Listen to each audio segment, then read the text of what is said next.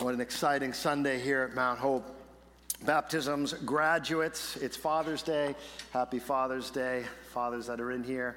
Uh, we also uh, ask for God's comfort upon those of you that this day may be a bit of a harder day for you for one reason or another. We remember you and, and pray God's grace upon you as well. Um, you know, I was thinking a little bit about Father's Day, and this isn't the message today, and I know I'm, I'm tight on time, but I wanted to say, I, uh, I wanted to say, you know, sometimes when it comes to Father's Day, I think it sometimes gets looked at different than Mother's Day.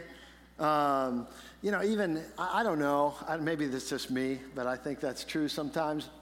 Even in church, you come to church on Mother's Day and we're going to celebrate moms, right? And you come to church on Father's Day and we're going to challenge fathers, or which AKA means chastise fathers at times.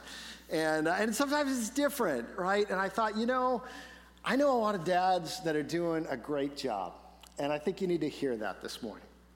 And that, and that it's not just, yes, I know dads, we need to be challenged, we need to be, but I think you also need to be encouraged. A father casts, one of the things I've learned in ministry is that a father casts a long shadow. And I have sat down with many men and grown men, grown men with children of their own, and jobs, and mortgages, and, and, and everything else, and doing great in life. And still men that are wondering if their dad is proud of them or would be proud of them. A father casts a long shadow. And I've also seen a lot of men who I think are doing a really good job. Perfect, no, but making an effort not getting it perfect all the time, but trying to flip the script and change the legacy for their family and for your family. Not getting it right all the time, but making it better. And this message isn't about Father's Day this morning, but I just want to take the moment to say, you know, for those of you that are striving to do that, well done. Keep striving. When you're paying attention to your children, not just their behavior, but their heart, God sees that when you stay those extra hours at work so you can pay for the braces, or you turn down those extra hours so you can be at the dance recital. Well done. For going to work every day or for working around the house or whatever those things are, wherever that has, wherever God has for you, well done. For looking for God, to God, for trying to change the script from the mistakes maybe your father made with you for being in church this morning, for praying for your family, for standing up for your family and kneeling down before God for them, for reading the Bible and praying with your kids, for loving God, for loving your family, for loving your kids enough to discipline them, but loving God enough to do it in a loving and redemptive manner, for saying you're sorry when you get it wrong. For loving God and loving your kids, well done men that many times will say, I love you and I'm proud of you more times to your kids than perhaps you heard it in your entire life from your dad. And you're trying to change that script and let your kids know what a father and what their heavenly father looks like. Well done. So, well done, dads, and keep up that good work. Keep striving to emulate your heavenly father as you serve as a father to your children. You've made mistakes. I've made mistakes. Maybe you even made them this morning. Confess to God. Move on. Allow God to strengthen you for the work He's called you to. Amen? All right, now let's get into Luke chapter 6. Let's go. I got 13 minutes, a little bit longer. I'm going to take a little bit longer than that.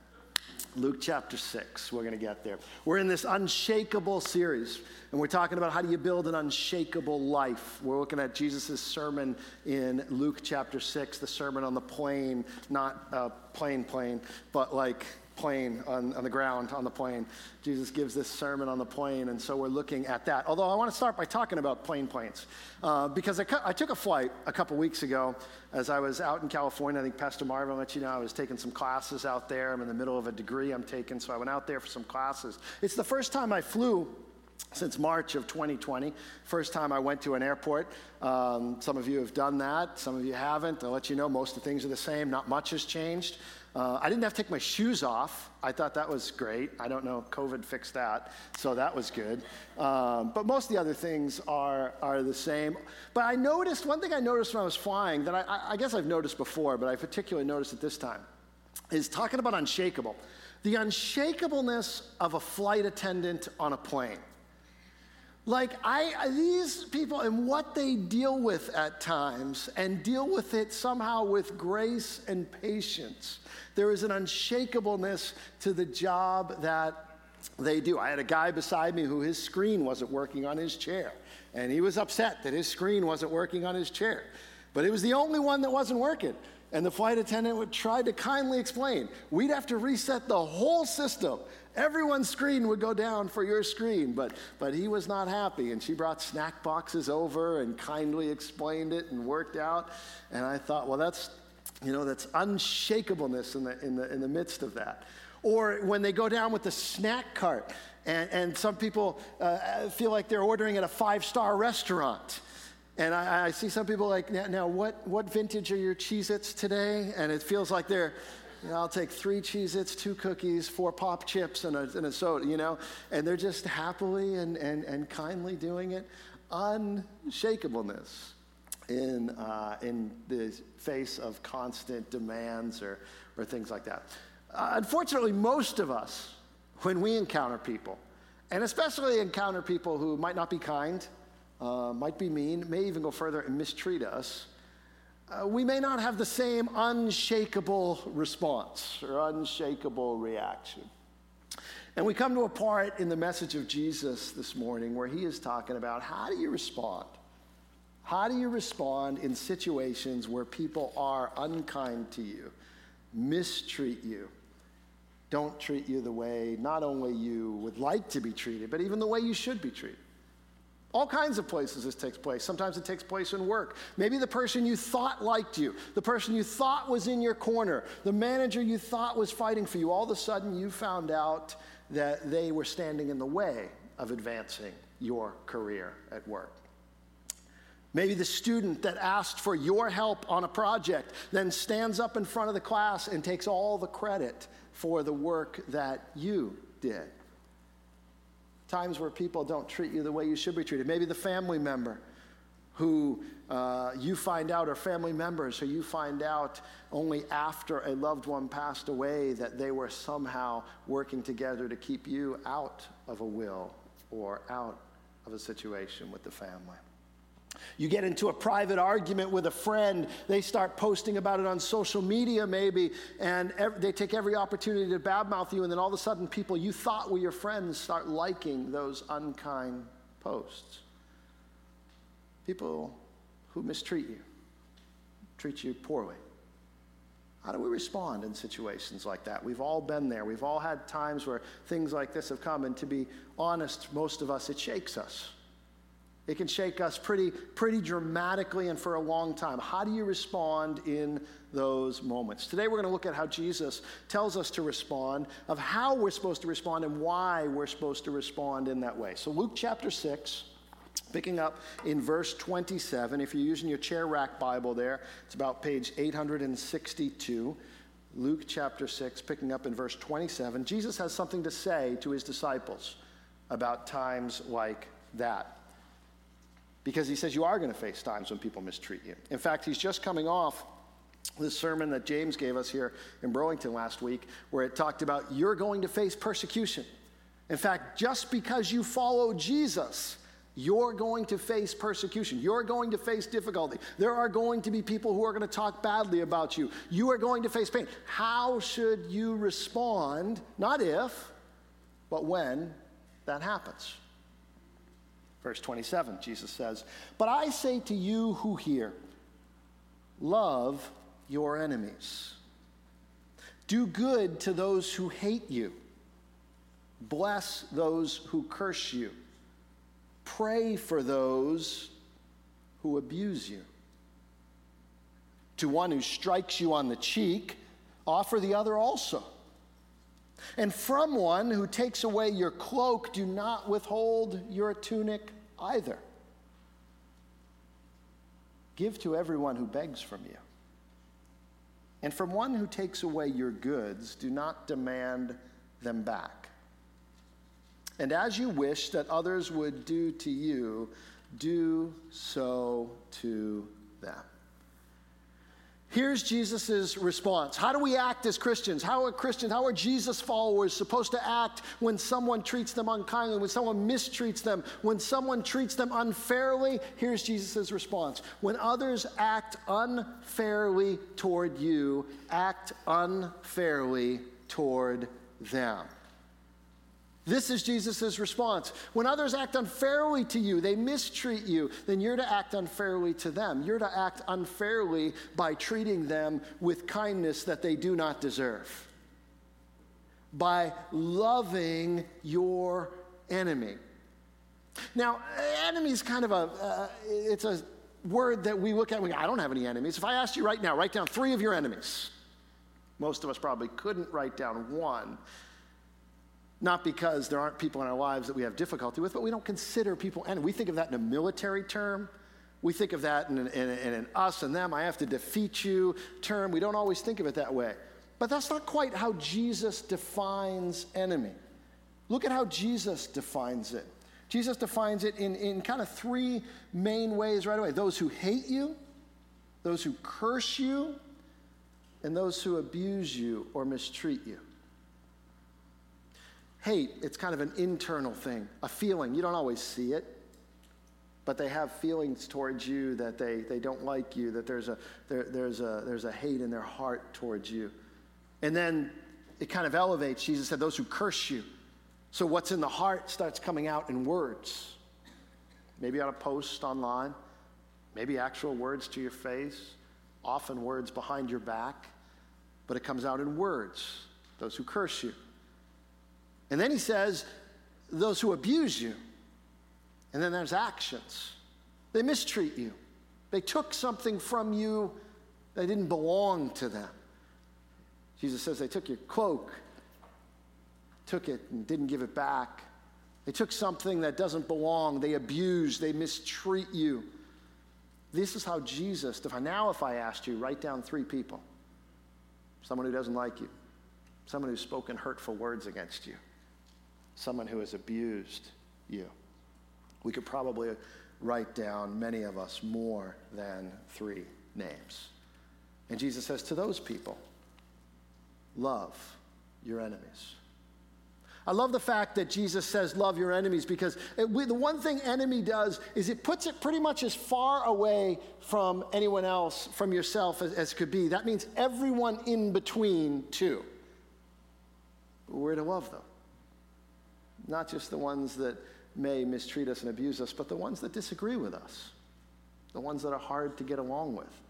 All that in between space is covered by Jesus saying, Love your enemies. And this is hard to do because we live in a world that says, Cancel your enemies. Just block your enemies. Don't listen to your enemies. Certainly don't engage them in dialogue or helpful conversation. Jesus says, love them. We can confuse love. We need to be careful with a feeling. But Jesus is talking about action. When the Bible says what love is, we don't have to look past 1 Corinthians chapter 13 that says love is patient and kind, doesn't envy or boast, it's not arrogant or rude, it does not insist on its own way, it's not irritable or resentful. Those are actions. Jesus says, This is how you're, supposed to be patient. You're supposed to be kind to your enemies. When someone's uh, when someone is unfair to a person with unshakable love, that person with unshakable love is to be unfair right back, but do it with kindness, unfair with goodness. says, Those who hate you, do good to them. Those who curse you, speak words against you, bless them. Those who mistreat you, abuse you, take advantage of you in certain ways, pray for them. These aren't easy words. In fact, I think these are some of the fiercest words Jesus ever spoke. This is some of the highest and most uh, difficult morality that Jesus ever teaches to his followers to love your enemies. Whatever you think is the hardest moral standard that Jesus might be calling you to, I would argue there is no higher moral standard, no harder moral standard, nothing more difficult than Jesus' words that say, Love your enemies. That's the life that the Christian is called to. We try and get around it. We try and find loopholes. We try and do all kinds of things for it not to apply to us. Well, are you saying that this person that this happened to has to love that person? I don't know. Let me sit down with that person and let's talk with that person and let's talk about what love means for that person in that situation. But what about you? What about you in your situation? What's God calling you to do with that person in your life? Unshakable love. This is a response that Jesus calls us to. It's a love that calls us to do things that don't make sense to many other people. In 1989, when the Berlin Wall fell, the ruler of then East Germany, the dictator of East Germany, Erich Honecker, was cast out, of course, of office. And he was arrested, uh, and a lot of people were really happy East Germans to see him arrested. In fact, they wanted to see him suffer. They wanted to see him go through difficulty, just like he had put East Germany through for the last 40 years. This builder of the Berlin Wall, this, this person who persecuted churches and Christians for 40 years. He was in his 70s, he had cancer, and he was arrested. And the court said, because of his sickness, because of his age, because of his condition, that he can't stay in prison. So they kicked him out of prison, but he had nowhere to go. All his houses, all his property, everything had been confiscated. So he was relegated to being sick and living on the streets with he and his wife. Until a church and a pastor took him in to their community. Uwe Holmer was a pastor in Germany at that time. He's a pastor that suffered much under the dictatorship of Honecker. In fact, he had eight children. He had more than eight children, but he had eight that were banned from going to school because he was a pastor and some of the stances he took. And he was, they weren't allowed to be educated in, in there. And they had all a bunch of other things that they also suffered under the leadership but this church that saw this man on the street said we could hardly have a welcoming statue of Jesus Christ in the village and then leave someone outside the door who's gotten into trouble through his own deeds. The pastor said, This is the right thing to do for an old sick man. When we pray to forgive our sins and forgive those who have sinned against us, we make, must take these commands seriously. But not everyone felt that way. One man said this Listen, man, that's not the point in response to, uh, in response to the pastor's words that were to take him in. He said, That's not the point, an old man shouts suddenly. He is a pensioner, this, this old man's a pensioner who, with his wife, drove 90 minutes from East Berlin to register his outrage that Honecker is not sitting on a dank, bitterly cold prison. Think about it, this man says. Honecker fought the church for 40 years, and now they take him in. They should lock him up like the others. He should be forced to see all the misery he caused. This man's wife said, He had 14 cars for himself alone, the pensioner's wife said. Pastor responded this way, But Jesus says, Love your enemies. If you choose to live this way, if you choose to love this way, there are going to be a lot of people who do not understand it. There'll be some people who will drive from 90 minutes away to tell you how wrong you are for doing what you're doing.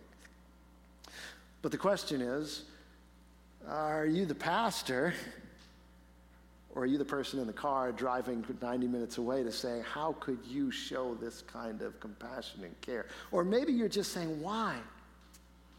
Why do that? I mean, look, he mistreated so many people. Look, he, he caused so much pain. Look, he caused so much difficulty. Why show him love? Well, that's the second part of the passage. Luke 6:32. pick up in 32. Jesus says, If you love those who love you, what benefit is that to you? For even sinners love those who love them. And if you do good to those who do good to you, what benefit is that to you? For even sinners do the same. And if you lend to those from whom you expect to receive, what credit is that to you? Even sinners lend to sinners to get back the same amount. But love your enemies and do good and lend, expecting nothing in return. And your reward will be great, and you will be sons of the Most High. For he is kind to the ungrateful and the evil. Here's the reason why be merciful, even as your heavenly Father is merciful. Jesus tells us how to live, and then he tells us why we're supposed to do it. And why we're supposed to do it is the reason you can show love is because when you treated God unfairly, he was unfair to you. When you and I treated God unfairly, when we walked our own way, when we choose to sin, when we choose our way over God's way, when we have chosen to walk our direction instead of God's direction, He was unfair in His grace and His mercy. Because if He treated us fairly, none of us, none of us would be saved. If He treated us fairly, none of us would be spared. All of us are sinners. All of us have fallen short of God's standard and God's glory, and yet He has unfairly lavished His grace and His love upon us. Because if we're all honest, we would say, I don't want God to be fair with me. Because if God's fair with me, I don't deserve to be saved. I don't deserve the salvation. All I deserve is the penalty for my disobedience. So I'm grateful for God and his unfairness to me. And so Jesus asked these words, and, and I think on Father's Day, this is a good way to ask it who are you striving to be like? Because in this last part of the passage, Jesus says, you know what? You can return evil for evil. Everyone does that. You can be mean when someone's mean to you. Everyone does that. You can punish someone, you know, and, and hold a grudge against them. Everyone does that. But if you want to be like your Heavenly Father, if you want to be like the person that God has created you to be and called you to be, then you're going to have to love your enemies. You're going to have to pray for those who mistreat you. You're going to have to do good to those who hate you and bless those who curse you. What Jesus is essentially saying is stop keeping ledgers and start loving your enemies. I'm not an accountant, and I don't, uh, I'm, not, I'm not great at it, but Bernie, who keeps our numbers here at Mount Hope, and Pam Vialto, who keeps our numbers, they have these ledgers. And if I ever ask them for anything, they can go back and give me pages of pages of pages of credits and debits and, and everything you know that, that we have that we owe that we spent that, that we've received. Have to have ledgers to keep track of that. I think in life we're often keeping ledgers. Who do i owe good to? Who's been mean to me? Who do i hold a grudge against? Who do i give good to? Who do i bless? Who do i curse? Who do i stay away from? We're keeping ledgers and isn't it so much work just to keep up those ledgers in our lives wouldn't it be easier? Wouldn't it be more freeing to just toss out the ledgers? And that's essentially what Jesus is saying. Stop it. Stop keeping the ledgers and love your enemies. The only thing you owe to anyone is the debt to love them as Christ has loved you. To throw those ledgers out, stop keeping track, stop keeping score, and the only score you need to keep is to love as Christ has loved you. Jesus says we are unable to be unfair in our response to others because God has been unfair to us. Unshakable love loves those who are unfair to you with the same unfair love that God offers to you. That's what unshakable love is. It's a love that unfairly offers grace. Psalm 103 says it this way He does not treat us as our sins deserve, according to our sins, nor repay us according to our iniquities. For as high as the heavens are above the earth, so great is his steadfast love towards those who fear him. As far as the east is from the west, so far does he remove our transgressions from us. This is the unfair love that God offers to you. He does not hold his, your sins against you. He offers you grace and love and blessing. Jesus said, But I say to you who hear, love your enemies, do good to those who hate you, bless those who curse you, and pray for those who abuse you. Which one is the hardest for you? As we close this morning, that's, that's the question I want you to consider in your mind. Who's the person that God is calling you to love, and which one's the hardest for you? Someone who has malice in their heart, and, and Jesus is calling you to do good to them. I think the Holy Spirit throughout this message may have already been bringing someone to your mind. You've got someone in your heart. You've got someone in your mind. You know who the person is. I don't know who it is. You, maybe just you and the Lord. Maybe not even the person sitting beside you knows who it is. You know who it is. You know who you want to hold that grudge against. You know who you don't want to be good to. And then, yet God says, to those who hate you, do good to them. Or maybe it's the one who curses. Maybe it's the one who has said words that are hurtful to you, and today the Lord says, bless them. What would that look like for you? They don't deserve it. So we need to get that out of our minds. It's not because they deserve it. It's not because they've earned it. It's not because they've come and said they were sorry. It's not because they've come begging your forgiveness because we didn't deserve it either. What do you need to bless that's been hurtful to you?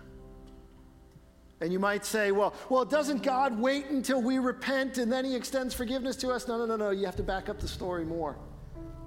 He sent Jesus first. He sent Jesus when we were living as his enemies. And he sent Christ to pay for our sins that whoever would put their trust in him could have forgiveness of their sins. We didn't earn it. We didn't deserve it. God didn't wait until we wised up and, and, and, and, and came to him begging. He didn't. He sent Jesus first. So who's cursed you that you need to bless? Who has abused you? Who has mistreated you that you need to pray for? You need to pray for. Maybe this is the hardest one, and maybe this is the first one that you need to start with today. That person that's caused pain in your life. That person who has not done you right. Maybe financially, maybe relationally. That Jesus today says, pray for them. For them. Maybe you'd start with this prayer, which is, which is when I, Lord, be kind to them and bless them, and may they know your kindness. And may they recognize your kindness and your love and your blessing in their life. One of my prayers for people that are in this situation in my life, and I say, Lord, may your kindness lead them to repentance. Because it's easy to pray, Lord, get them. Lord, do to them what they did to me. That's not what Jesus said. He didn't say, do one to others as, as they've done one to you. He didn't say, do one before they do one to you. He said, do to them as you would have them do to you. And so, who is it that God is calling you to pray for? Lord, may your kindness to them, may your goodness to them May your blessing on them lead them to repentance in their life. Let's pray. Lord, oh God, we come to a passage like this and we are quick to think about how it applies to someone else. And we are quick to try and pull ourselves off the target, Lord, of your word. But Father, right now, I just pray that you'll speak to each of our hearts. There are people in our lives that we need to love as you have called us to love, not because we have the strength within us and not because they deserve it, but because we have undeservedly received your love and because your Holy Spirit dwells within us. So lead us to do what we cannot do in our own strength and what we should not do according to the world around us, and yet what we must do because of who you are and what you've done for us. Lead us, Lord, in Jesus' name.